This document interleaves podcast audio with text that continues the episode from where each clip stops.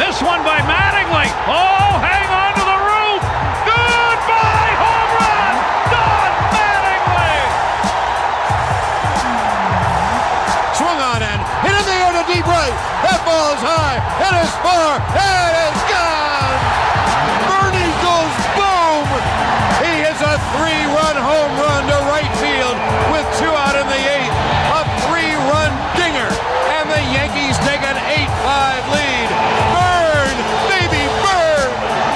On a drill deep to right field. There it goes. See ya into the upper deck. David Justice with a three-run home run, and the Yankees have come all the way back. They lead six to four. Get your tokens ready. You might be boarding the subway. Oh, what a big home run for David Justice. They're going to wave him around. The throw misses a cutoff man. Shot into the plate.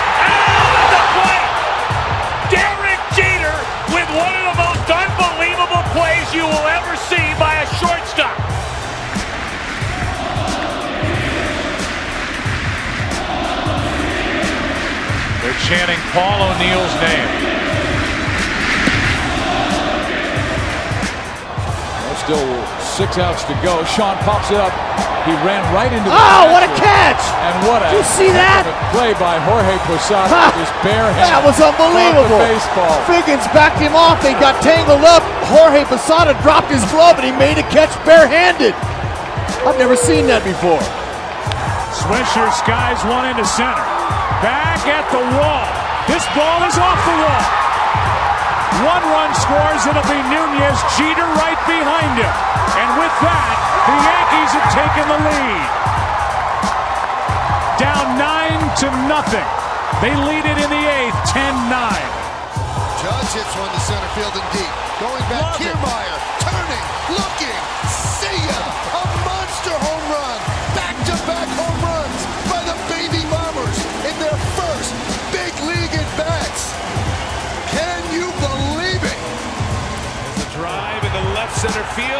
Sanchez is watching. This ball's flying. Three-run blast out of Fenway Park, all the way out. Rivera sets and deals. Strike three, ball game over. Yankees win, and it's perfect because the greatest closer in history now has the most saves in history. First at bat of the game. There's a fly ball deep to left. It's on its way. There it goes, and the Yankees are going to the World Series. Aaron Boone has hit a home run. The Yankees go to the World Series for the 39th time in their remarkable history.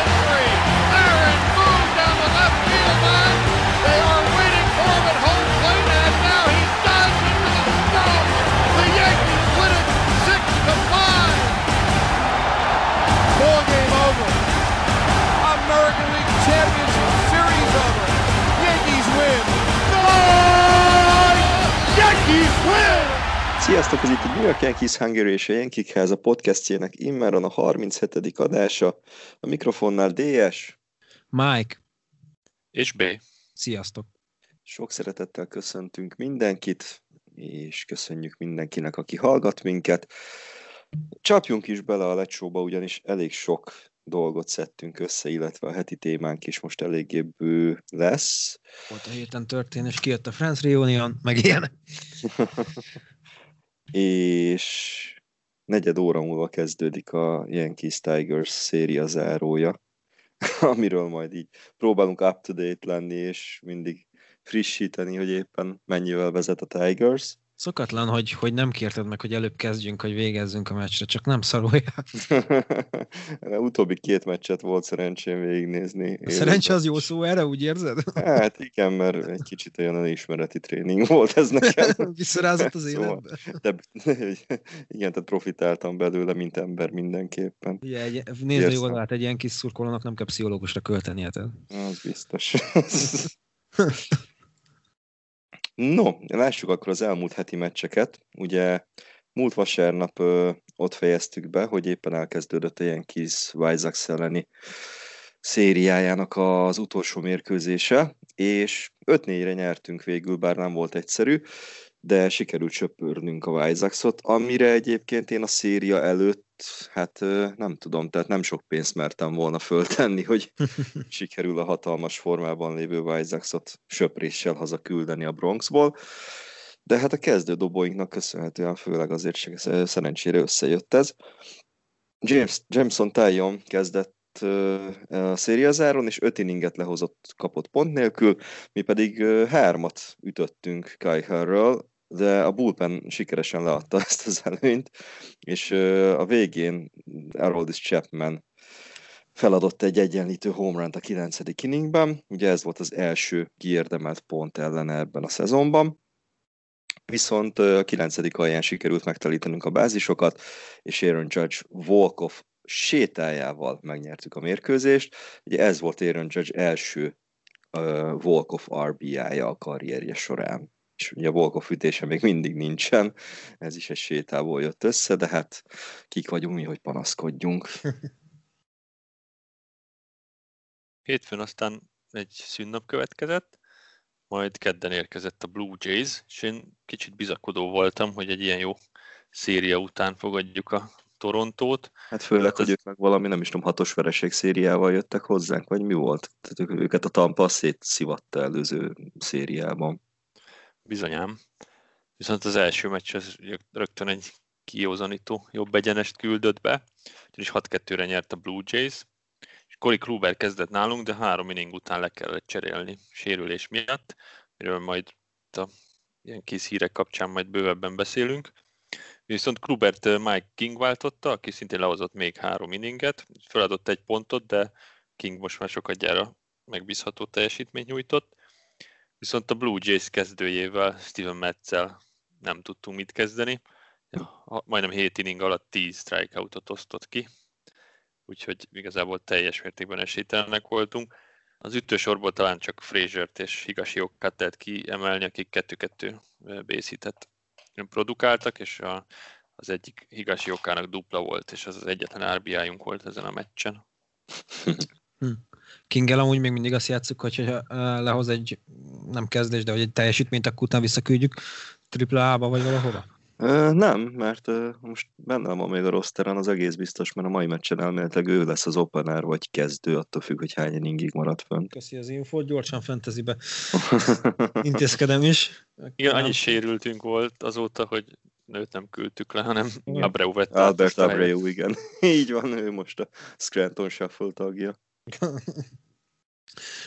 Aztán szerdán eső volt, úgyhogy elhalasztották a mérkőzést. Ennek köszönhetően csütörtökön dupla fejűt játszott a csapat, aminek az első mérkőzését hát 2-0-ra adtuk oda a Blue Jays-nek. Az újonc Alex Manoa alázott minket, 6 inninget hozott le, két találatot engedett, és összesen 7 kát osztott ki, de Germán is jó volt, viszont ő ezzel ellentétben feladott két szóló homért, Személyennek és Bicsetnek, nekünk összesen két, azaz két base hitünk volt, mindkettő Anduhártól.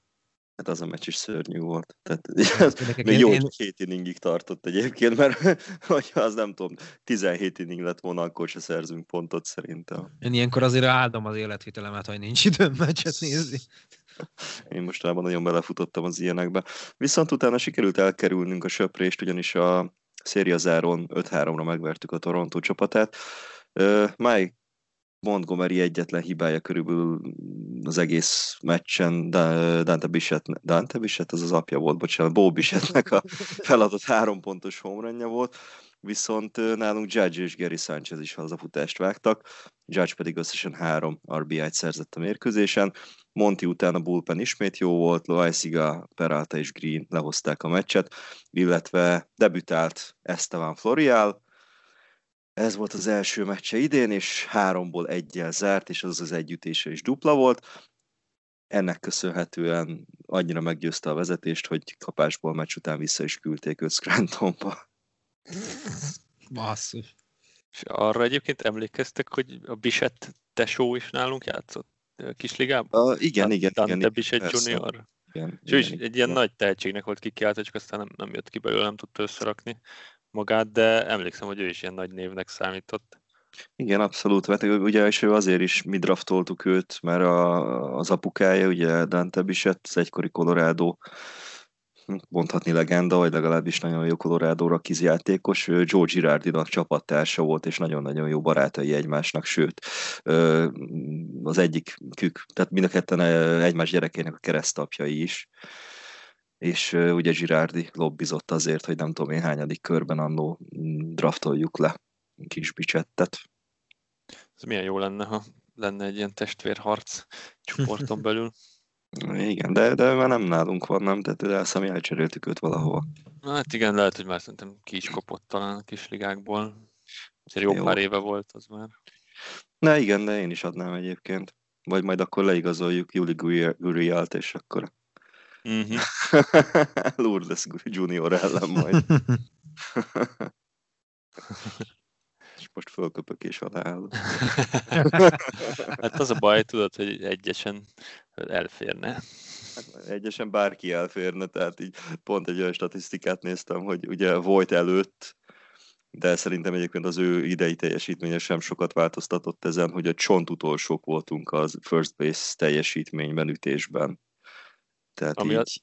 azért szép, mert a tegnapi közvetítésben pedig a Centerfieldről rakták ki, hogy gyakorlatilag öt statisztikai kategóriában is majdnem, hogy utolsók vagyunk, de talán háromban totál utolsók, ilyen betting average, meg OPS, meg ilyenekben.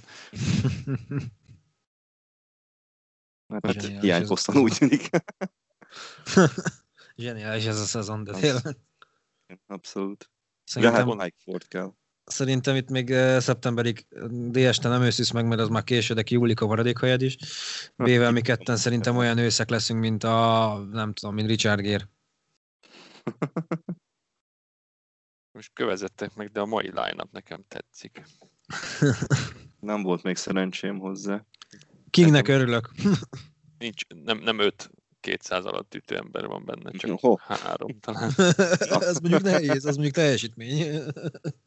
És akik meg nem olyanok, azok meg eddig játszottak, gondolom olyan három-négy meccset. hát például Véd, Véd játszik Centerfieldet. Oh yeah. Uh, az meg, jó, meg vagyunk mentve. Úgy jó az átlaga. hát ha más. Legalább az átlaga legyen jó. Meg, meg tényleg jó gyors. Csak hogy tényleg én is valami pozitívumot hozzá tudjak tenni. Hát is Tyler, szerintem... Tyler Wade Appreciation post lett ebből, úgy érzem. De ez általában bejön, Floriánál is bejön, úgyhogy ha hát reméljük, hogy Wade apuka hallgatja a podcastet, akkor gyors egy SMS dobjon Tylernek. Magyarországon is róla beszélnek. Viszont, hogyha valaki lemaradt a Tigers elleni széria eddigi meccséről, akkor szerintem kitalálta, hogy túl sok jó hírünk nincsen. Pénteken kezdtük az ellenük lévő szériát. Rögtön egy tíz inninges meccset játszottunk, de sajnos kikaptunk 3-2-re. Az ütősor szenvedése ez tovább folytatódott, gyakorlatilag csak Odort lehet dicsérni a pénteki meccsel kapcsolatban. Ő viszont öt ütéshez állásból négyszer talált, és egy szóló homránt is ütött. Ezzel gyakorlatilag 1.98-ra tornázta fel az ütőátlagát, ha jól emlékszem. A, a Dombon Gerrit Cole kezdett, hát ő a szokásos jó, teljesen megbízható startot produkálta, bár 6 inning alatt csak 5 strikeoutot osztott ki, tehát csak egy pontot adott fel a Tigersnek, úgyhogy a győzelemre minden esélyünk megvolt. És aztán a tizedik inningben végre kihasználtuk ezt a szellemfutó kettesen dolgot, ugye, hogy a kettes bázison kezd egy ember. Tudom, hogy már korábban is szereztünk így pontot, de általában mi vagyunk a rosszabb végén ennek a, az új szabálynak és végre megszereztük a vezetést a tizedikben, de hát aztán jött a Tigers, Robbie Grossman egy két pontos walk hazafutást vágott Justin Wilsonról, bár előtte Wilson azért nagyon gyanúsan dobott egy harmadik sztrájkot is neki, csak a bíró nem mondta be. Igen, itt az volt a szép egyébként, hogy két out, két strike-nál ütötte a walk of home run Grossman. Igen, és ezért az ott volt ugye a zóna sarkán, hogyha komolyan vesszük ezt a négyzetet, amit oda vetítenek. De hát nem mondták be, következőből meg aztán Grossman kivágta a nagy homerun úgyhogy 3-2-re kikaptunk. Aztán másnap jöhetett a világverő Tigers ellen a következő meccs a szériából. Ezzel a világverővel ne vicceljünk, mert a Houston-t ugye így hívtuk sok évig, és látjuk, hogy mi lett belőle. Szóval, szóval ne, ne. Robi is próbálja tőlünk kicsikarni ezt ugye az Oriolsról, de nem. Nem, nem jinxelünk többet ilyet. A torkom, oké, okay, megsebezte. Jó. szóval a, minek mondjam őket akkor a... Detroit Tigers. A Detroit, a Detroiti Tigrisek elleni széli második meccse következett másnap, és hát totális csőd. Három bészít, pontunkat telibázisoknál egy dupla játékkal hoztuk be, Davy nem nagyon találta a zónát, nem mennek ki, és Albert Abreu is elkapták, amikor beállt, de végül azért három inninget és két kiejtést megcsinált és hát így a vége egy hat lett a Detroitnak, úgyhogy nem folytatódott jól a széria. Van azonban talán némi remény az alagút végén, és ma 19 óra 10-kor kezdődik a széria záró meccs, a Mike King áll szemben Tarik Skubállal. Meglátjuk, mit hoz eh, az opener meccs. Hajrá King, hajrá Mikey Mike. Hát reméljük, hogy sikerül elkerülni a söprést a jelenleg 21-31-el álló Detroit ellen. Ez, á, ne, ne. És ami a legszebb ugye az egészben, hogy most a Tigers ellen szívunk, meg előtte a Toronto ellen, akiknek szintén rossz szériájuk volt, és a következő hét meccsünk az konkrétan négy Rays ellen és három Red Sox elleni lesz, tehát... Játszunk úgy, mint a White Sox ellen, és nincs gond. Igen. Persze, én meg kiúzom a Billiből a kezemet, meg fölébredek az álmomból, igen. Ezeket igen. Álmaimban Amerika visszainteget, tudom. Kíváncsi leszek, hogy mit fogunk kihozni ebből a hét meccsből, bár még nyilván előtte ezt a mai tesz jó lenne megnyerni. De hát most mondhatni megint kevésbé vagyok bizakodó, de egy hete ez még nem volt így. szóval remélem, hogy meglep majd a csapat pozitíva. Ö, viszont a híreink közé, a heti híreink közé elég sok negatívum, negatívum került be, köszönhetően annak, hogy a sérülés bogár csipkedi a csapatot rendesen. Ugye a keddi meccsen, amint azt említettük is, Cory Klubert három innig után le kellett cserélni, mert érzett valamit a jobb vállában, és ugye hát ez pont az a válla, amelyiket műteni kellett tavaly, és ki kellett hagynia utána az egész szezont. De hát Kluber pozitívan nyilatkozott, azt mondta, hogy semmi olyat nem érzett, mint az előző év során, hanem teljesen más természetű volt a fájdalom. Ennek ellenére az MRI vizsgálat az húzódást állapított meg a rotátorköpenyében, és legalább 8 hetet ki kell hagynia, ugye ebből négy hét, ami, ami totál pihentetés, tehát labdát sem vehet a kezébe, és négy hét a rehab időszak. És igen, adja magát a kérdés, ugye, hogy mi lett volna, hogyha valami komolyabb fájdalmat érzett volna. Tehát, hogyha ő azt mondta, hogy semmi extra, és mégis 8 hét off, akkor tehát mi leamputálják a karját, vagy mi? Hogy... Szerencsétlen basszus, lehoz egy, izé, egy töké, nem tökéletes meccset, de vagy egy no és utána megy vissza rehabra, bazd meg. Már bocsánat, nehogy... Igen, hát és csak reménykedünk hogy nem lesz ennél komolyabb, hanem tényleg 8 hét után visszatérhet és folytatja a eddigi utóbbi hetekben megszokott jó szériáját. Bízunk benne. A következő fantasztikus hírunk pedig az, hogy Luke Voigt hasizom húzódás miatt került újra sérült listára. Ha jól láttam, akkor 50 ütéshez állást bírt. Hát ő csak beköszönt. Voigt... Sziasztok, srácok, jöttem, megyek is. Mint egy jó vendég, tehát jön és megy. Tehát... Nem, de nem értem, mert én így olvasgatom, ugye rengeteg sérülés van, és sok ilyen combhajlító, meg vádli sérülés, meg hasfalhúzódás, és írt, írják, hogy Hát igen, mert a tavalyi rövid szezon, de mindenki azon van, hogy igazából ez még az év eleje, tehát hogy a rövid szezon miatt inkább az év végén kellene uh-huh. ilyen sérüléseknek igen, lenni, szóval hogy mi a fene folyik az MLB-ben. Hm. De ez kb. olyan, mintha nem melegítenének be egy meccsen. Tehát nekem akkor voltak ilyenek, amikor úgy mentem el futni 10 km pluszokat, hogy nem melegítettem be. Az még érthető is lenne, de profi játékosoknál. What? Hogy? Hogy? How? Kiakadok. And why? And why? a következő hírünk pedig az, hogy hát, hogy folytassuk a, az injury list növelését. Aaron Hicks sérült csuklóját meg fogják műteni, és Hicks az egész szezont kénytelen, kénytelen lesz kihagyni. A helyére ezt a Floriát hívtuk fel. Hát aki mindössze egy mérkőzésen lépett pályára, ugyanis most jöttök ti, tudjátok. A csapat. most jöttek ti a következő hírrel. Ugyanis igen. Érkezett egy jó Még egyszer, csapó is. kettő. Ugyanis érkezett egy jó hír is a héten. Giancarlo Stanton a pénteki mérkőzésen újra a csapat rendelkezésére állt. össze is gyűjtött négy strikeoutot, és nulla ütéssel abszolválta ezt a fantasztikus visszatérést. Aztán a következő meccset megint kihagyta, bár Aaron Boone megesküdött rá, hogy semmi komoly, hanem ez egy ilyen betervezett pihenő nap. Várjuk ki a végét, után egy meccsel. Tehát ez a... hogyha...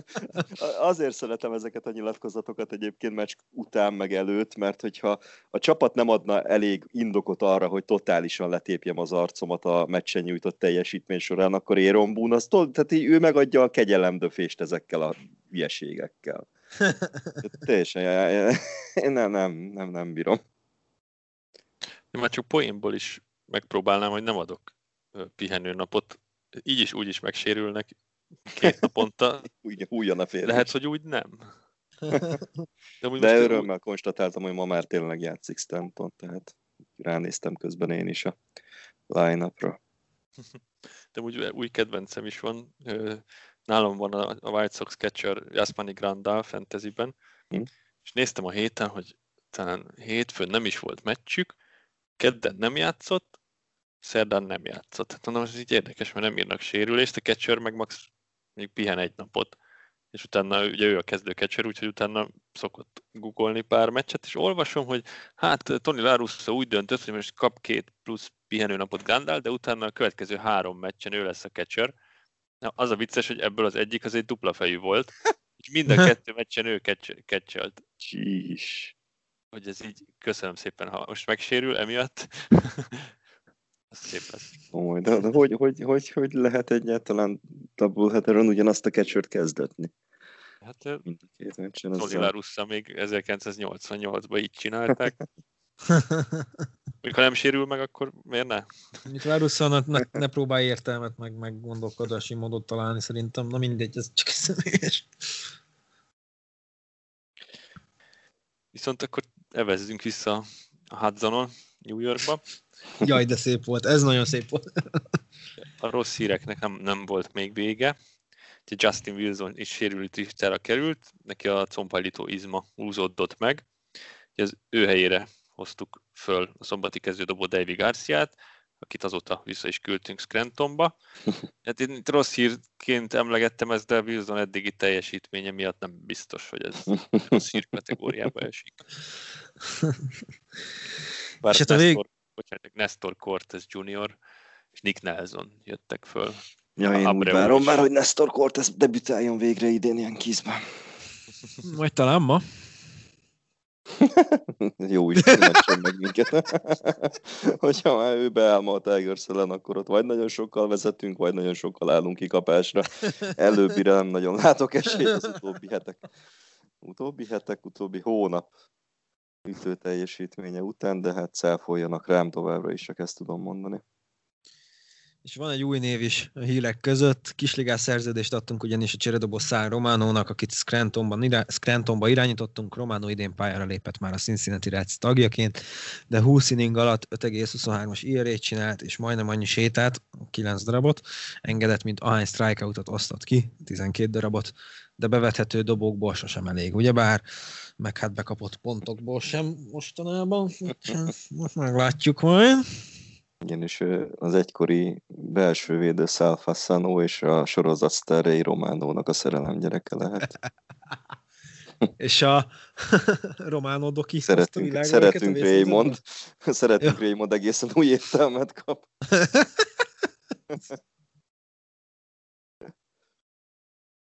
Szülőorvos az Románó volt a vészhelyzetben? Igen. Oké, okay. nincs itt semmi látnivaló, menjünk tovább.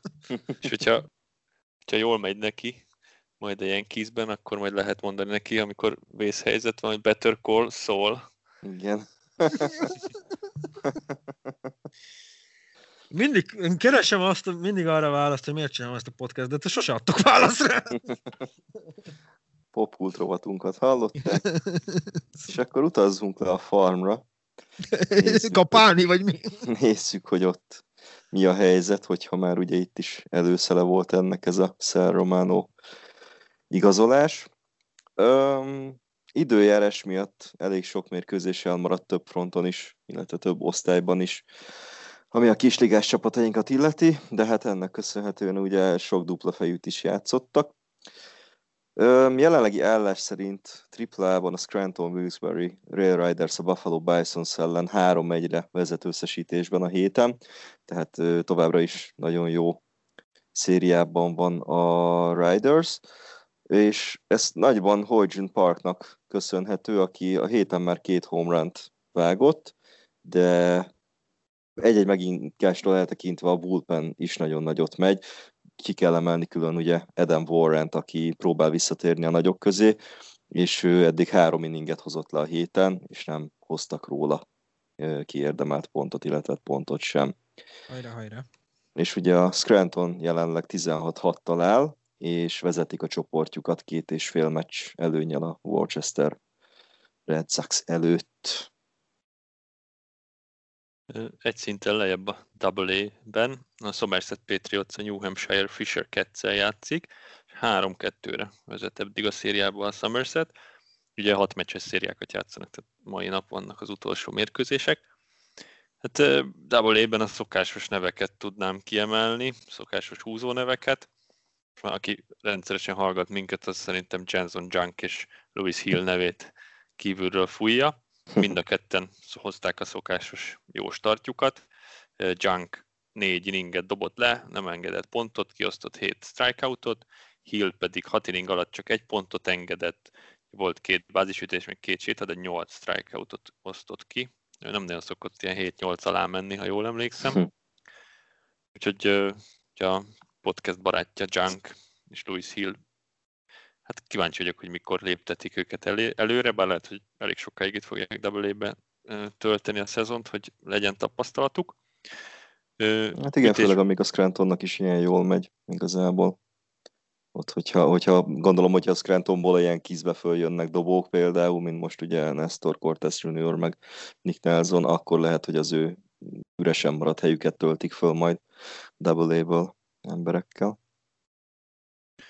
És ütésben is van, hát nem szokásos neveket említhetjük, Osvaldo Cabrera, Michael Beltré és Dermis Garcia is vágtak hazafutást a héten, Michael Beltré kettőt is, de Matt Pittának is volt egy olyan meccs, ahol négy pontot ütött be a csapatnak, de az ő nevét talán még nem is említettük eddig.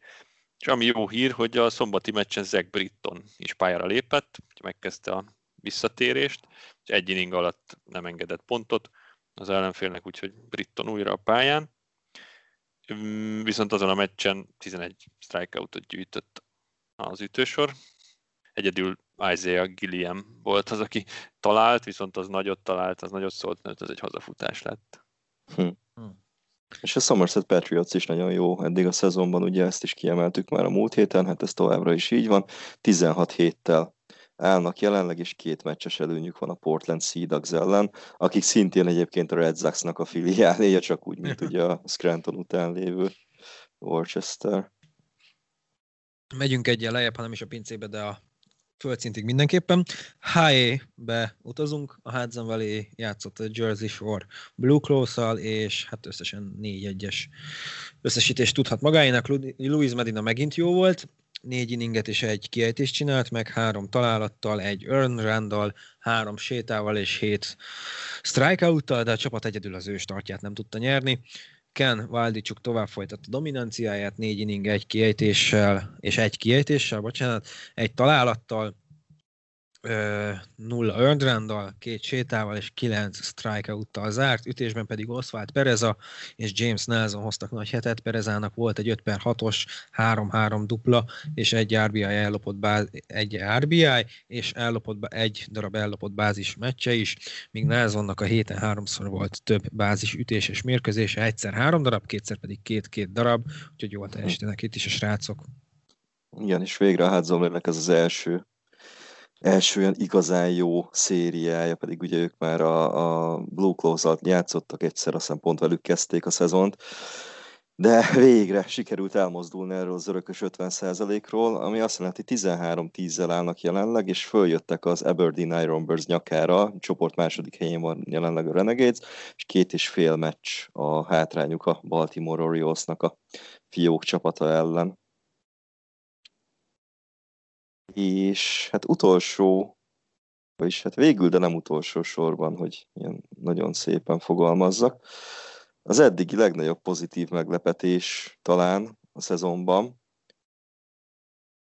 ami az, a, a, a farmcsapatainkat illeti, az a Tampa Tarpons, akik eddig ugye nagyon-nagyon durván jól hozta, hozták a, a szériákat, és most is vezetnek, bár most egy kicsit behúzták a féket. A Dunedin Blue Jays ellen 3-2-es összesítéssel állnak eddig az elheti 5 meccs ö, után.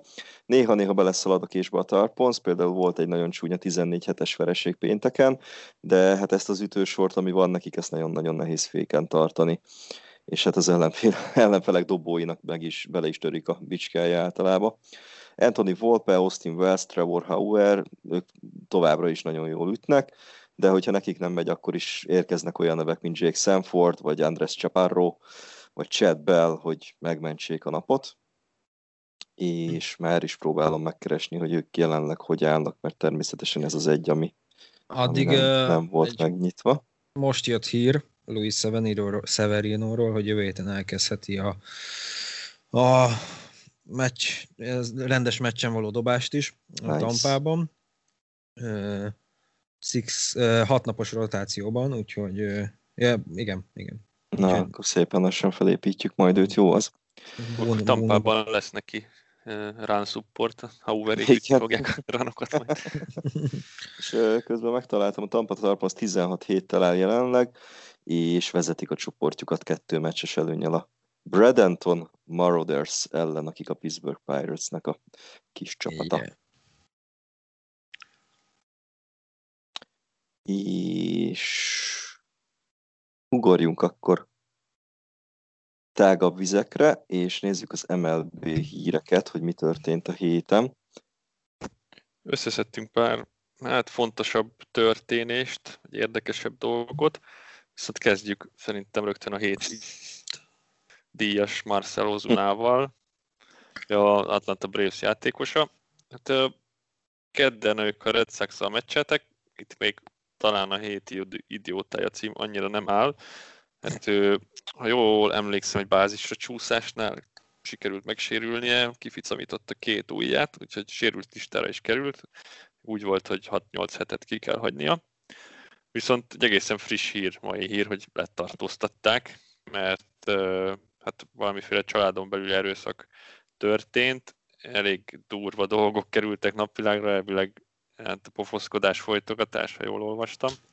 Igen. Úgyhogy szerintem Ozunának erre az idényre biztosan kuka utca.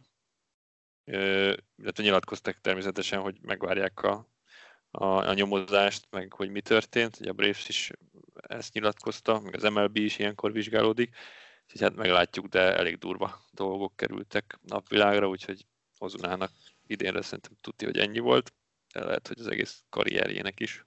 Hm. Hát igen, állítólag nagyon-nagyon csúnya volt, hát, sőt, amikor a rendőrök ott voltak, még akkor is folytogatta, meg falhoz vágta a feleségét. Jézus Mária. Meg a, a, a, be van gipszelve a karja ugye az ujjai miatt, és a gipszel ütötte állítólag a nő fejét. Atyavilág. És Igen, de mondom, tehát egy... úgy, hogy a rendőrök még ott volt, vagy már ott volt. Atyavilág. Én nem, szóval nem Germánt akarom mentegetni, de azért a kettő között óriási különbség Ég volt. föld. Igen. Germán azért abból vissza tudott térni, az sem szép, amit ő csinált, de azért amiket írnak Ozunáról, az, az ilyen Ray Rice emlékeztek igen. még az NFL-ből, hogy igen, igen. káoszt a barátnőjét a liftben. Igen. És hát azt mond, hát én azt olvastam legutóbb, hogy az Atlanta Braves az már most próbálja nem garantáltá tenni a szerződését az Unának, illetve, hogy három, minimum három év börtön kinéz neki, de maximum a személyen 20 vagy 25 évet, évet is kaphat. Atyavilág. No, menjünk tovább a villámlás istenére, ami az MLB-t illeti. Noah Syndergaard, a.k.a. Thor, Tommy John műtét után próbál visszatérni, és neki is a nyár közepe volt belőve, de begyulladt a könyöke, és most 6 hétig nem végeztet semmilyen baseball tevékenységet, szóval, hogyha engem kérdeztek, akkor szerintem az idei szezon az neki kuka utca.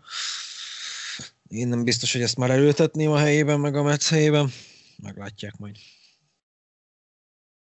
Viszont, hogy legyen valamilyen jó hír is, egy nagyon komoly milestone történt az MLB története során, megszerezték a két millió modik hazafutást Vagy Rant? Nem Ránt, run? ránt, sima run. Rant, bocsánat, akkor két milliómodik futást. Ö, méghozzá Josh Donaldson volt ez, és a Twins Royals mérkőzésen szombaton történt meg ez a történelmi tett. Vicces volt, mert a, tegnap a közvetítésben is bemondták, meg olvastam is róla a cikket, majd megpróbálok a blogra is írni egy valami kis rövidet róla, az egymilliómodik ránról, talán valamikor a 70-es években, most meg nem mondom melyik szezonban. Hm. Ö, aki megszerezte, az Watson volt, aki szerintem utána talán volt a mi GM-ünk is, ha jól emlékszem. Mhm. De csak ilyen pár másodperccel előzte meg Dave Concepcion-t, aki hazafutást ragott, watson meg a kettesre hozták be, és a többiek a dugoutból üvöltöttek neki, hogy gyorsabban, gyorsabban, gyorsabban. mert, mert a Watson is kettesen volt, és duplát ütött a társa, úgyhogy egyértelmű volt, hogy beér. De mindenki tudta, hogy az lehet az egymilliómodik run, és közben Concepcion a másik meccsen ütött egy homerun és sprintelt körbe, hogy ő legyen az egymilliómodik. Végül Watson lett. Ezt Nice. kéjék is tegnap, ha jól emlékszem, meccsetelték. Tegnap nekem nagyon tetszett, hogy a közvetítés Tájkobról is sok minden volt. Én, én a Tigers feedet indítottam el, de nem hallgattam, csak Hm. néztem fél szemmel, de hát az is kínszenvedés volt. De Mindegy, szóval így a, a listámra fölírtam ezt az egymilliómodik ránt, az ilyen viccesnek tűnt, hogy te ennyire képbe voltak, hogy, hogy az az egymilliómodik, és ütsz egy hazafutást, és élet egy sprintjét vágott ki, hogy te legyél az, meg nézték a boxscore a többi meccsen, hogy jó, hát most akkor itt 12 rán volt, akkor most vagyunk 999.999-re. El lehet, hogy csak az a két mes volt egy időben aznap, nem? Lehet. Vagy a franc. Körbejárom a blogposthoz, valamikor három éven belül, de öt évnél nem hosszabb időt. Mire meg lesz a három millió modik, addigra meg lesz a cikk az egy millió modikról. Közben örömmel jelentem, hogy megvolt ma is az első dupla játékba ütésünk. Aaron Judge az első inningben két futóval bázison, nulla kiesőnél fantasztikus módon dupla játékba ütött. Nézd a jó oldalát, lehetne rosszabb is, például, hogyha tripla játékba jut. Hajaj. De azt csak mit tudunk összehozni idén, úgyhogy... Volt idén más tripla? Mástól tripla? Tripla. Amúgy. Mm, Spring traingen volt egy, ha jól emlékszem, de szerintem még a szezonban nem. Na, maradjon is így akkor. És van még egy hírünk MLB szintről, az az, hogy Joe West MLB rekordot állított fel, amikor kedden az 5376. meccsén bíráskodott, és a Hall of Fame tag Bill Clement előzte meg ezzel Joe West, akinek az első szezonja az 1970 Jézusom! Azt, azt a... Azóta töri, az, töri a borsot a csapatok orra alá. Ilyes, ma megszületett, én meg még gondolatban sem voltam. De belegondolsz még a Reggie Jackson, Thurman Manson féle ilyen kiz idején debütált, és még mindig, mindig űzi az ipart. 68 éves. Nagyon durva, hogy még ott van. Igen, és nagyon komoly country zenész karrierje van a bíráskodás mellett. És egy ilyen, ilyen nagyon eltérő megítélése van, mert ugye egy ilyen tök szimpatikus forma, meg ilyen vicceskedik, de amúgy meg egy csomó dolog miatt tökre utálják. Igen. És mégis leúzott a ligában 40 évet, 45-öt, bocsánat. Hát nem gyenge. Csak Hát, nekünk ez nem sem meccset. Figyelj, 23 évesen debütált, azért az, az is szép. Azért Hm. bíróként. Igen. Ő meg Angel Hernandez Jaj. Jaj, jaj, jaj, jaj, jaj, jaj, jaj, jaj. Veszélyes vizekre kezdünk kevezni. Csak a kedvedért. Angel Hernandez, jó hallott? Hát, Igen, rá- igen, igen, ő az, aki az ilyen full Legendásan. homály bólokat is strike-nak mondja. Legendásan a legrosszabb bírónak tartják őt. Amúgy ő Angel vagy Angel? Mint a Mahel meg kubai. Ja, nem tudom, én mindig Angel Hernandeznek mondtam. Archangel. Az. Tehát ezek voltak a heti híreink, most már minden fronton kiveséztük azokat a dolgokat, amiket összeírtunk, és lássuk akkor a heti témánkat, ami egy, hát régebb óta készültünk már rá, és tudtuk, hogy ez lesz, ugyanis már szó volt itt a podcastben is róla, hogy az MLB ugye június másodikát kinevezte hivatalosan is Lou Gehrig napnak, és emiatt úgy döntöttünk, hogy a, a június másodika előtti utolsó adásunkat a Lou Gehrignek fogjuk szentelni, ami a heti témát illeti. És hát ehhez hülyek is maradunk, ugye második az szerdán lesz majd, és úgy döntöttünk, hogy akkor ez szóljon ez az adás, ugye Gehrigről. A június második az azért is egy uh, szignifikáns, illetve nagyon-nagyon fontos és szimbolikus dátum, amit a liga kiválasztott ugye Lou Gehrig napnak, mert uh, Gehrig életében több dolog is kapcsolódik ehhez a dátumhoz. Ugye 1925. június másodikán kezdte meg uh, azt a sorozatát, amivel aztán bevonult részben, amivel bevonult a rekordok könyvébe. Ugye június másodikán 1925-ben játszotta az első mérkőzését Wally Pip helyett a Yankees első bázisvédőjeként, és onnantól kezdve utána 2130 mérkőzésen, 14 éven keresztül végig ő volt az első basemanje a Yankeesnek, illetve hát ugye június másodikán halt meg 1941-ben, nagyon-nagyon fiatalom, 37 évesen, és ugye később róla is úgymond elnevezett, vagy ő nevéhez kötött ALS disease-ben. Valakinek onnan lehet ismerős ez a jeges vizet magadra borított Igen. kihívás, az az, az ALS-re próbált egy felhívni a, a figyelmet. De az, az miért is? Tehát, hogy mi a kapcsolat a jeges víz és az ALS között? Hát szerintem csak akartak valami olyan dolgot kitalálni, vagy olyan dolgot akartak kitalálni, ami, ami virális lesz így a, az interneten, és akkor az, hogy, hogy jeges vizet önt magára az ember, azt, azt már előre látták valószínűleg, hogy az föl fogja kapni majd ha. az internet. És hát ez be is jött, csak hát nyilván ez is ugye elég hamar elvesztette úgymond a, a az valódi elsődleges értelmét. Igen. igen. Utána már boldog-boldog, talán csak locsolta magára a jeges vizet, mint a hülye meg utána kitalálták már, hogy én ezért csinálom, én azért csinálom, és akkor a mindenki más jelentést is adott neki, de, de ugye ez volt az alapkezdeményezés. Mm.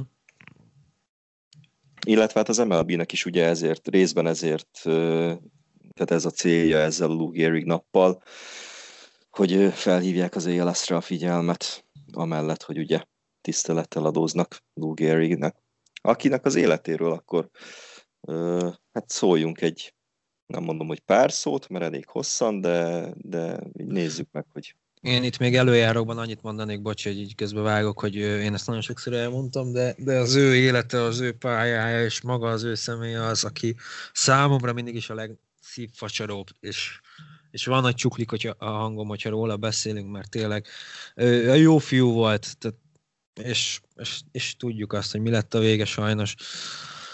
Úgyhogy ha valaki van, akit sajnálok a történelemben, akkor az, az ő, és, és, és hallgassátok szeretettel ma az ő életéről szóló műsor tulajdonképpen. Igen, röviden bemutatjuk a, az MLB, meg a, a baseball karrier előtti életét is.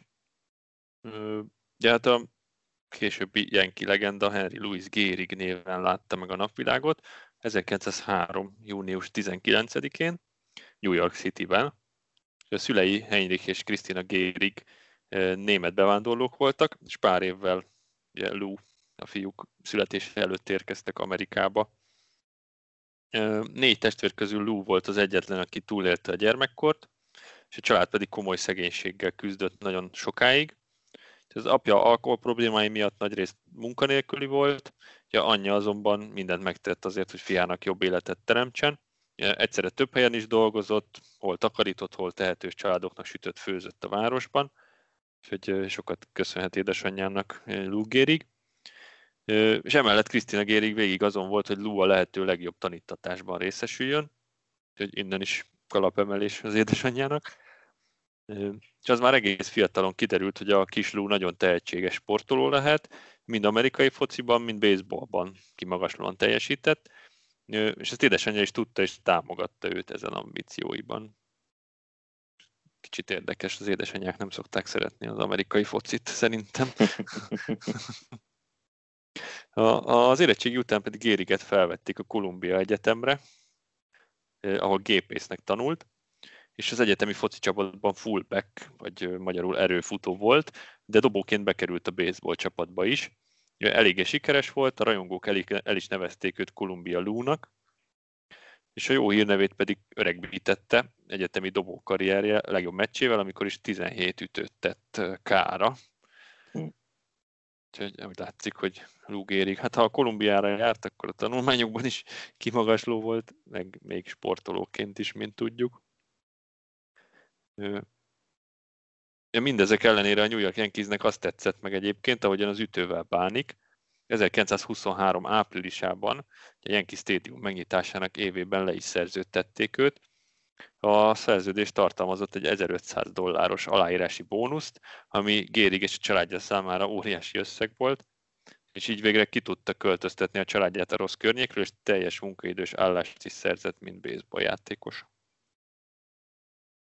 Alig két hónappal leigazolása után Lou Gehrig debütált is Yankiként, itt már nem dobót játszott, hanem egyes védőt, és nagyban megkönnyítette a dolgát az, hogy a kezdő egyes Wally Pip, aki előzőleg felfigyelt az egyetemen dobó fiatal tehetségre, és ajánlotta a leigazolását a csapat, csapatba, a csapatvezetésnek.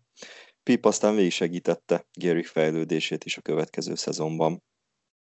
1925-ben aztán a Yankees csalódást kelte kezdte a szezont, és Miller Huggins főedző elkezdte variálni a kezdőcsapatot. Így történt, hogy az idényben addig gyengén ütő Pippet Gehrig váltotta egyesen június másodikán.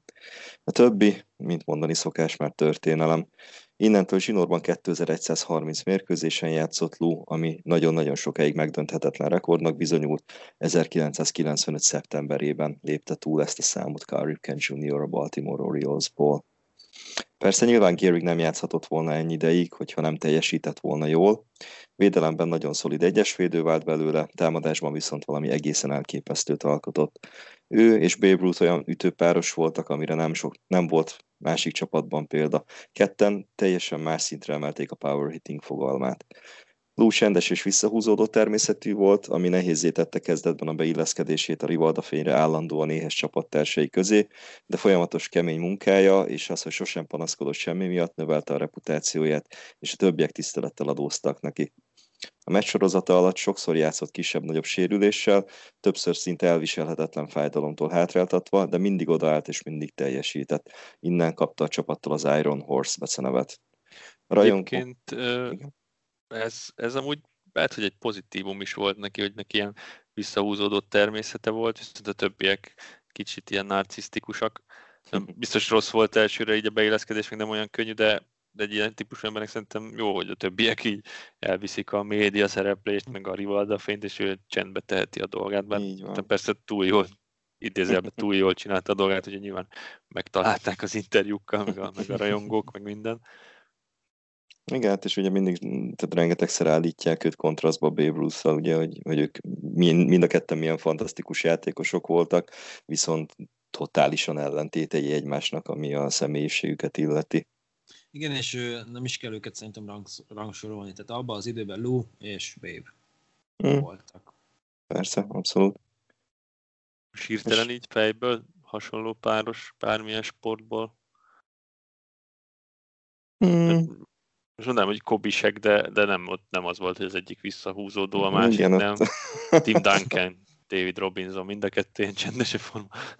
hát ők nem is játszottak sokat együtt, nem? Ja. Robin, Robinson utolsó évében volt Duncan talán újonc, nem? Vagy valahogy. Valahogy úgy lehet.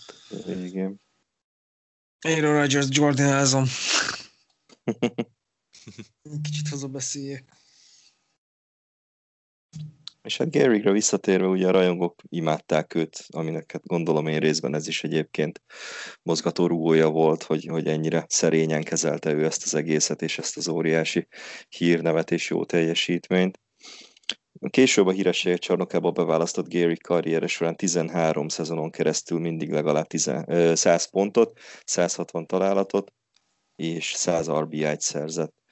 1931-ben pedig 185 RBI-ja beállította az American League, American League rekordot, egy évre rá pedig a liga történetében harmadik olyan játékos volt, aki egy meccsen négy hazafutást ütött. 1934-ben ráadásul elnyerte a Triple Crown-t, azaz ő vezette a ligát ütőátlagban, 363-as ütőátlaggal, hazafutásban 49-el és 160 RBI-jal. Hm. Karrierje során ez, ez számomra egyik legelképesztőbb. 340-es ütő átlagot hozott össze, tehát itt az egész karrierjét tekintve, Jézusom. amire tényleg nincsenek szavak. És ami a legdurvább, hogy a World Series-ben erre még még jobban rá tudott tenni. Nagy döntők alatt 361 ütött, és 6 bajnoki címhez segítette hozzá a yankees ugye 1927, 28, 32, valamint 36 és 38 között még háromszor. Gyors rákerestem, hogy Ichirónak például mennyi a karrier ütőátlaga MLB, MLB-ben is 3-11. Mm. Ichiro is fényévekkel le van maradva karrier átlagban. Nagyon durva. Gyors Tony Quint közben megkeresem. Ted Williamsnek, neki, neki több, ugye, aki jóval azt hiszem, ő, ő 400 fölött ütött karrierje során. Na, szerintem ővé az utolsó szezon, ahol, ahol 400 fölött, 338 Tony Gwynn, úgyhogy ő már közel van. Ha, akkor ő igen. Még Ted Williamsre néz már el, Léci. Csekkolom, csekkolom. Ty Cobb az első. Rogers Hornsby, hát klasszik nevek. Hm. Ted Williams 344. 344. Most Babe Ruth 342. Wow. Free Speaker. Ed Delehenti az ő neve is már egy párszor fel, felmerült itt. Igen. ja, persze, tegnap a közvetítésben Ty Cobbot mondták is, hogy ő a, ő a, a, az ütőátlag király. Uh-huh. Meg a verekedések királya. Abban mondjuk azért voltak kihívói szerintem. Babe Ruth is, amikor például ugye kiment a nézőtérre, és ott összeverekedett valakivel. Hasonló sztorik. és hát ugye Lou Gehrigre visszatérve 1935 és 39 között ő volt a Yankees csapatkapitánya, emellett többek között kétszeres American League MVP 1927-ből és 36-ból. Aztán 1938-ban Lut a teste kezdte cserben hagyni, szezon első felében már gyengébb számokat produkált, és a trénereknek jelentette szezon fél idejében, hogy valami nincs rendben.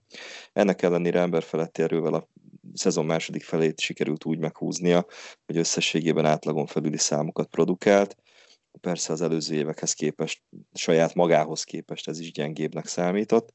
1939-ben pedig egyértelművé vált, hogy komolyabb a baj, mint addig hitték.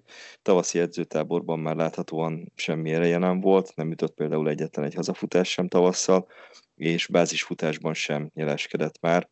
Az egyik edzésen ráadásul össze is esett. A szezont is ennek megfelelően kezdte, nagyon gyenge számokat hozott, és sokszor láthatóan alig bírta vonszolni magát védelemben április 30-án játszott a sorozatban a 2130. mérkőzését, utána pedig egy szünnapon felkereste az edző Joe mccarthy és kijelentette, hogy a csapat érdekében nem játszik többet. Aztán május másodikán a Detroit otthonában Gérik személyesen vitte oda a meccs előtt a bíróknak a Yankees kezdőit tartalmazó ugye névsort, és a bírók pedig döbbenten látták, hogy az ő neve nem szerepel már rajta. Detroiti közönség pedig, amikor bejelentették ugye a Yankees kezdőit, akkor felállva tapsolták meg az elérzékenyült út. Nem sokkal később pedig ugye felesége bejelentette őt a híres Minnesota-i Mayo klinikára, ahol több napos kivizsgálás után amiotrófiás laterál szklerózist, pedig annyira ki akartam egyszer elsőre mondani, tehát laterál szklerózist mutattak ki nála, az addig kevésbé ismert betegség az akaratlagosan mozgatható izmokat beidegző agy- és gerincvelői mozgató idegsejtek pusztulásával jár, és akkoriban még bőven gyógyíthatatlannak számított. Érdekesség, hogy éppen a ilyen kizlegenda megbetegedése hívta fel a figyelmet az ALS-re, amit aztán róla is neveztek el ugye Lou betegségnek, vagy Lou kórnak. 1939. június 24-én a csapat bejelentette, Gerig visszavonulását július 4-én, aztán az Iron Horse még egyszer visszatért a Yankee Stadium gyepére, ahol elmondta az azonnal klasszikussá váló beszédét. A Yankees azután visszavonultatta a négyes messzámot, soha többé senki a csapatban nem viselhette azt. Ez volt a profi baseball történetében az első visszavonultatott messzám. Az MLB pedig egy külön eljárás keretein belül tüstént beválasztotta Gériget a hírességek csarnokába. A következő éve nagyon sűrűn telt. Civil szervezeti munkákat vállalt egyre romló egészségi állapota ellenére. Többek között börtönöket, börtönöket látogatott meg, de kikötötte, hogy a média nem lehet jelen, lévén nem a még nagyobb hírnevért csinálja ezeket a dolgokat. 1941. június másodikán New Yorki otthonában álmában érte a halál. Számunkra legendaként él tovább. Lugerig 1923-ban debütált a Yankeesben, és egészen 1939-ig tagja volt a csapatnak. Ez alatt a 17 szezon alatt 2721 ütést, 493 hazafutást és 1995 beütött pontot szerzett. Ráadásul a karrierje során 340-es ütőátlagot ért el, ez egészen elképesztő szám, ha azt veszik, hogy 17 év átlaga ez. Karrierje során elért eredményei. Hétszeres All-Star tagság 33-tól 39-ig, hatszoros, hatszoros World Series győztes 27, 28, 32, illetve 36 és 38 között, kétszeres American League MVP 27-ben és 36-ban, egyszeres Triple, triple Crown díjas, ugye 34-ben a Triple Crown-t az a játékos kapja, aki egyaránt vezeti a ligát ütőátlagban, hazafutásban és beütött pontokban. Egyszeres American League Betting Champion 34-ben, a legjobb ütőátlaggal rendelkező játékos kapja meg ezt a díjat. Háromszoros AL home run leader 34-ben, előtte 31-ben, illetve 36-ban. Ötszeres, ötszörös AL RBI leader 27-ben, 28-ban, 30-ban, 31-ben és 34-ben. Egyike annak a 16 játékosnak, akinek sikerült egy meccsen négy hazafutást ütnie, ezt 1932. július, június 3-án érte el bekerült az MLB All Century és az MLB All Time csapatába is. A New York Yankees kapitánya volt 35-től 39-ig. A Yankees visszavonultatta a négyes messz számát. 1939-ben beválasztották a hírességek csarnok, csarnokába, betegségére való tekintettel. A liga eltekintett az öt éves várakozási időtől. Nyugodjon békében. És ha már Wally Pip nevét megemlítettük, hogy Gérig őt cserélte le, e, említsük meg szerintem, aki, aki Gérig után uh, újra egyest játszott a Yankeesben, Babe Dahlgren, hm. és a, azon a meccsen, a, a, az első meccsen, amikor Gérig nem volt benne csapatban, akkor legyalultuk a Tigers-t 22-2-re, és Dahlgren ütött egy hazafutást, meg egy duplát is. Hm. Úgyhogy elég, jó, elég jól pótolta hirtelen Gériget. Igen, ez egy erős debütálás volt. Ráadásul Babe-nek hívták, úgyhogy... Igen, a név kötelez. Így van. Kis apró plusz tőlem, ti ezt nem tudjátok, a podcast címe, illetve képe, illetve egyéb dolgai, az most különleges lesz Lugerik nap alkalmából, illetve az ő emlékezetének szentelve, illetve ajánlva ezt a részt. Nice. Óriási vagy.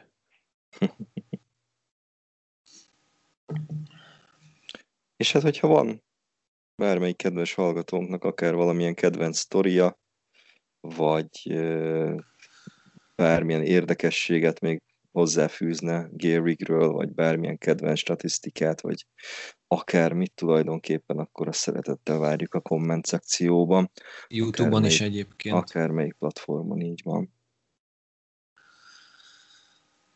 Hát, és hát várjuk a lógérig napot. Bocsánat, igen, csak hogy igen. várjuk a lógérig napot, hogy mit virít majd az MLB itt a legelső ilyen alkalommal. Ugye Jackie és... Robinson és Roberto Clemente mellett Gérig a harmadik, akiről ilyen napot neveznek el, úgymond az MLB-n belül. És reméljük a csapat is győzelemmel ünnepel. Hát ezt meg pláne, igen. Igen, igen, igen. igen. Nehéz ezek után tovább menni, de vannak érdekességeink meg egyéb uh, statisztikáink a hétről, hogyha nem is sok. és nem is jó. És nem is jó egyébként, és, és magamhoz ragadtam, hogy vállalom, leszek én a fekete ló, vagy a fekete bárány az elsővel. A Yankees az éjjel ellen idén eddig, a következők következő számokkal áll. A Toronto ellen 2-6, a Tampa ellen 3-6, a Boston ellen eddig ugye 0-0, még nem játszottunk a Red sox illetve a Baltimore ellen van az egyetlen pozitív mérlegünk 6-4-jel. Hát ezt nem tesszük ki egyelőre az ablakba, azt hiszem. Igen, van hova fejlődni, az egyszer fix. És hát a másik heti kedvenc statisztikánk idézőjelesen, Ilyen eddig kilencszer ütött idén dupla játékba, telebázis szituációban. Hát ez torony magasan a legtöbb az egész ligában. A második helyezetnek van négy konkrétan. Hm. És most már az 10, nem? A maival. Hát az nem, nem Ja, telebázis telebázis, volt. igen. Még csak kettő, csak kettő ember volt bázison. Közben egyébként 2-0-ra vezet a Detroit, tehát Mike Kinget elkapták az első inningben. Beleraktam a fantasy csapatomba. Nomár, Nomár Mazarának köszönheted, aki ütött egy két pontos duplát. Nekünk meg persze hát nyilván nem sikerült pontot kihozni abból a fantasztikus első inning helyzetből. Szóval 2-0. És akkor nézzük az évfordulóinkat, abból is készültünk egy csokorral természetesen. És ha már Luke Gérig, akkor maradjunk az ő korszakában. 1936. május 24-e a dátum, és Tony Lazzeri lesz az MLB történetének első játékosa, aki egy meccsen két Grand Slam-et üt. A 25-2-es Athletics elleni győzelem során Lazzeri 11 RBI-t szerez, amivel új American League rekordot állított be. Basszus. Fenomenális. Ugrunk egy nagyot előre az időbe, egészen 2011-ig, május 25-én Mariano Rivera lesz az MLB történetek első játékosa, aki ezer mérkőzést játszik ugyanabban a csapatban dobóként. Úgyhogy ez is egy fantasztikus szám egyébként. Hm. Brutális. Igen, és az nagyon meredek egyébként, hogy do- dobók azok ennyire vagy rotálódnak, vagy nem bírják ezer meccsig, ugye? Tehát, hogy, hogy 2011-ig kellett várni az első ilyenre, hogy dobóként valaki egy csapatban ezer meccset lehúzzon. De hát Mó. Mó az Mó. és következő dátumunk az május 26, méghozzá 2006-ból. Derek Jeter megszerezte ezen a napon karrierje 2000. találatát. Hmm. Azért ő kivette bőven a részét ebből a két millióból. ja, de az meg run volt. Jó, nem szóltam semmit. Engedd el ezt már. Igen, ez, ez, ez, a, ez a két millió run az engem totálisan Fog, fogd a csapatra ezt is. tévútra vezetett. Igen. Viszont ha már Mo egyszer szóba került, kerüljön szóba kétszer, ő meg kivette a részét, hogy minél később legyen két millió. Ö, 2004. május 28-án megszerezte karrierje 300. mentését. És egy másik uh, ikonikus dobó 2002. május 29-én Roger Clemens lesz a liga történetének harmadik dobója, aki száz olyan meccset tudhat magáénak, ahol legalább 10 kát kiosztott. Fú. Hm. Fú. Nolan Ryan és Randy Johnson volt az előző kettő, akik megelőzték ebben. És akkor evezzünk fantasy vizekre. Előző héten ott csak vezetett még B, vagy... Nem vezettem még én, aztán B-be húzta, és 4-5 egyletet, egy nagyon nagy csatát hoztunk le. Magunkhoz szíven eh, szoros lett a, a vége. Hát sajnos kikaptam, ahogy az előtte lévő héten, és valószínűleg most is ki fogok kapni, úgyhogy én a Yankees példáját követem. Jó nagy hullámvölgyben vagyok jelenleg. Sok a sérült egyébként, meg, meg, meg sok, a, sok az a játékos, aki nem játszik. Küzdök egyelőre elég erőteljesen. Meglátjuk, hogy hogyan és mikor és miként fogok kilábalni ebből a gödörből. Hát most a Budapest Okeloc, remélem jól mondtam, vagy Oszeloc C-vel írja. Csapata ellen játszok, 7-2-1-re vezet. Ugye az egy az egy ilyen döntetlen az egyik statisztikában. Ö, Túl sok jót már nem remélek. Holnaptól új nap virrad, bízom a, a, a, az új nap szelében, és mindent bele, majd talán a jövő heti meghozza végre a négy, hét, négy heti sikertelenségem, vagy há, nem, három heti sikertelenségem után az első győzelmet. Úgyhogy én, én már arra készülök fejben, meg lélekben. Meg mondjuk hozzáteszem, hogy mostanában azért nagyon kevés időm volt foglalkozni a csapattal. Hozzáteszem, hogy korábban voltak olyan szezonjaim, amikor egyáltalán foglalkoztam vele, tehát ahhoz képest ég és föld most a különbség, mert most minden nap ránézek már. Ennek ellenére, hogy keveset tudok vele foglalkozni, de, de, de igyekszem, igyekszem napra kész maradni és lenni. Már csak a podcast kedvéért is. B. Te hogy állsz? Mondd, hogy te jobb, jobban, mint én. Hát annyival állok jobban, hogy engem egy, egy egyre több döntetlenre mentett statisztikám van, úgyhogy 6-2-2-re ruháznak el eddig. Hát eh, igazából az egész csapat egy nagy rakás guánó ezen a héten, például az ütőim kettő darab homránt tudtak összeszedni ezen a héten. Mm, úgyhogy hát gyakorlatilag minden ilyen támadó statisztikai kategóriában legyőznek. A dobóim azok szórják a strikeoutokat, meg behúzogatják a, a győzelmeket, úgyhogy ott tartom magam. Kicsit elkapták őket, úgyhogy egy-két másik statisztikában az ellenfél vezet, de hát ha csak nem támad föl mindenki a sírból a mai napon ütésben, akkor ez egy fényes vereség lesz ezen a héten nekem. De én azt mondom, hogy rápihenek jövő heti Robi elleni ütközetre. bosszulj meg, bosszulj meg.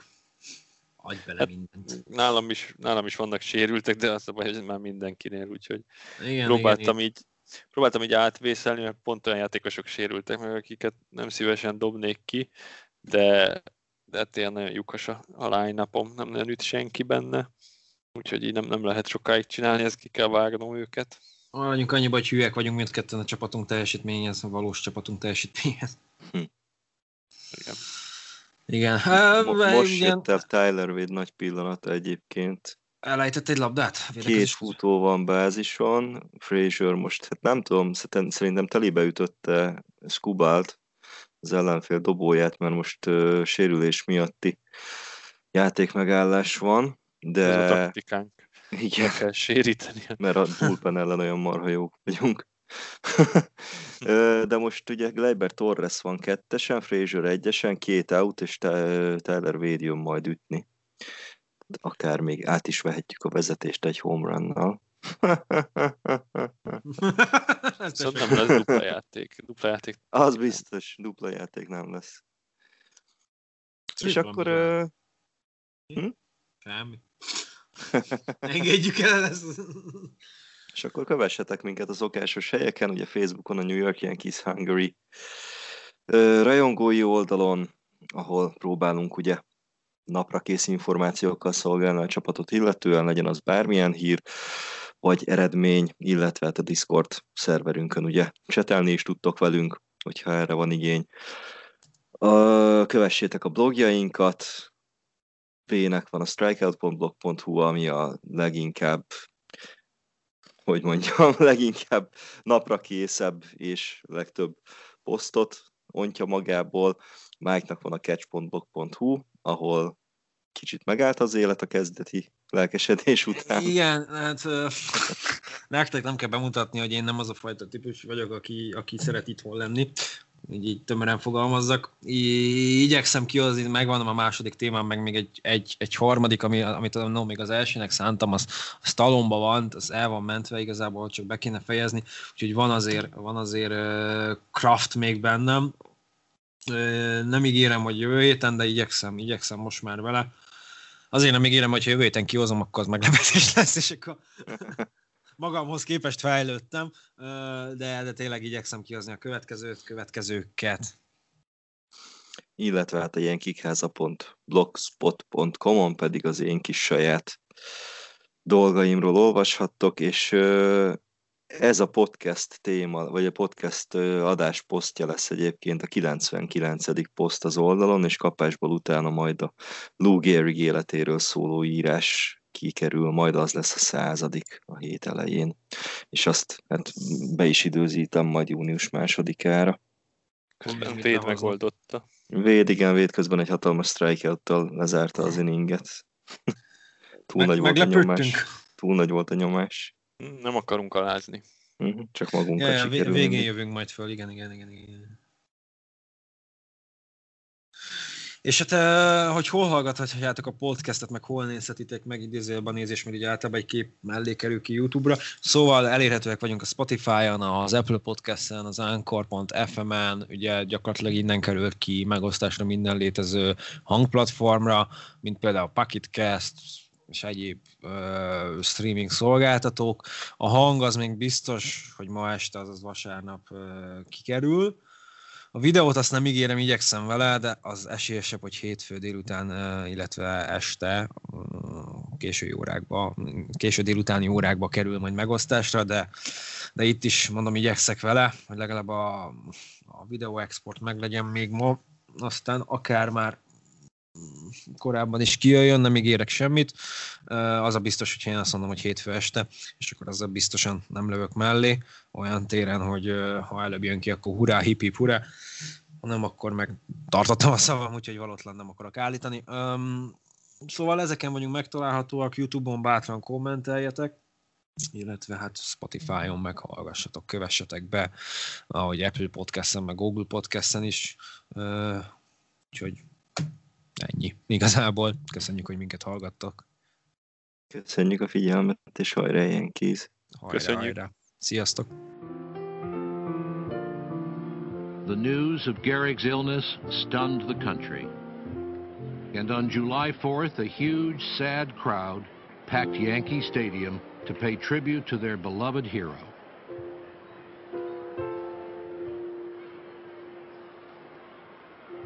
Babe Ruth came back, and the two old teammates ended their long feud.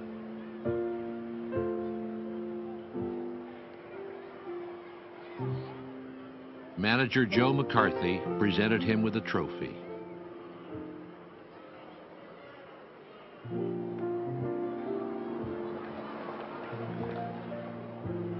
At first, Gehrig was too moved to speak.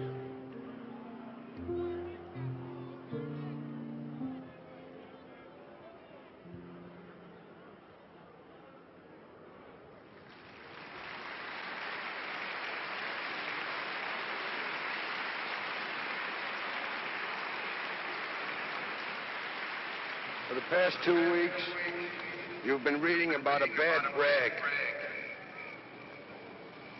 Today, I consider myself the luckiest man on the face of the earth.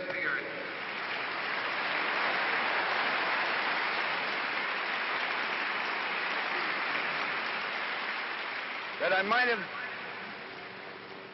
been given a bad break, but I've got an awful lot to live for. Thank you.